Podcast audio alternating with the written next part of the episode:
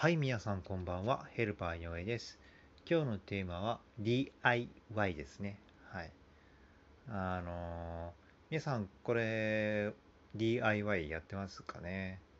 あの自分結構好きでいろいろやってるんですよね。毎日一つを何かしらやるようにしていますね。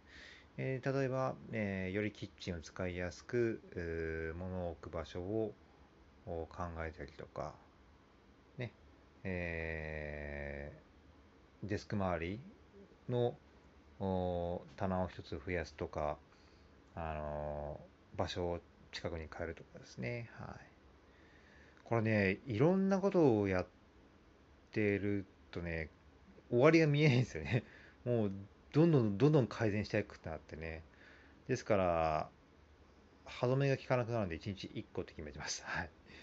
では皆さんまた明日、えー失礼します。